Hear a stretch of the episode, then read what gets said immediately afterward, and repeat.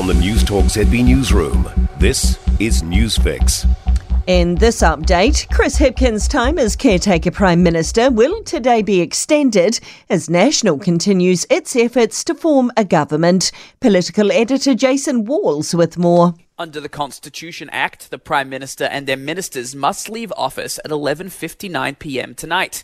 But as there are no new ministers to swear in, the caretaker period must be extended. All ministerial positions will carry over, apart from those of Nanaia Mahuta, who lost her seat in the election. Her caretaker foreign affairs portfolio will be taken over by Grant Robertson, who's likely to be the shortest-serving foreign affairs minister in New Zealand's history. The man accused of murdering an Ellerslie couple will next appear in the High Court at Auckland at the end of the month.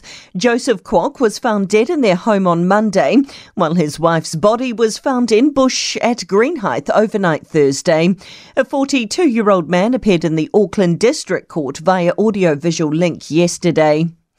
The Post Primary Teachers Association has sent NZQA a please explain over exam issues. More than 20,000 students were expected to log into their digital exam for NCEA Level 1 English yesterday, but the system was so stressed and access was cut, forcing others to take a paper exam. Acting President Chris Abercrombie says they've had one phone call already and the conversation will continue next week. We want an understanding of why it occurred and what's happening in place to make sure it doesn't occur again because this is putting a lot of stress on our young people in our schools and on our teachers and particularly a group of teachers known as principals nominees. NZQA has apologised for the disruption.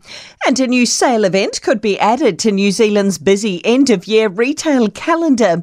Research by PriceSpy shows Singles Day could be the next big thing, with over a third of Kiwis now aware of it alongside Black Friday, Cyber Monday, and Christmas sales. And that's news. I'm Donna Marie Lever. To sport, another win for South Africa to round out their group stage campaign at the Cricket World Cup in India. The Proteas have beaten Afghanistan by five wickets, reaching their target of 245 with 15 balls to spare. Breakers coach Mody Maor is pointing the finger at himself after another defeat in basketball's NBL. The 94 76 thumping by the Wildcats in Perth takes the New Zealand club's record to six losses and just two wins for the season. When your whole team doesn't play with the appropriate intensity from the jump, the responsibility sits solely on the shoulders of the head coach.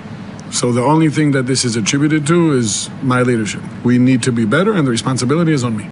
Phoenix men's coach Giancarlo Italiano's refusing to blame the officials, but admits he didn't feel they got the rub off the green in their one-all draw with Melbourne victory in football's A-League. The match was highlighted by contentious refereeing calls and lengthy VAR delays, with both teams having penalties overturned. And that's sport. For more news, listen to Newstalk ZB live on iHeartRadio.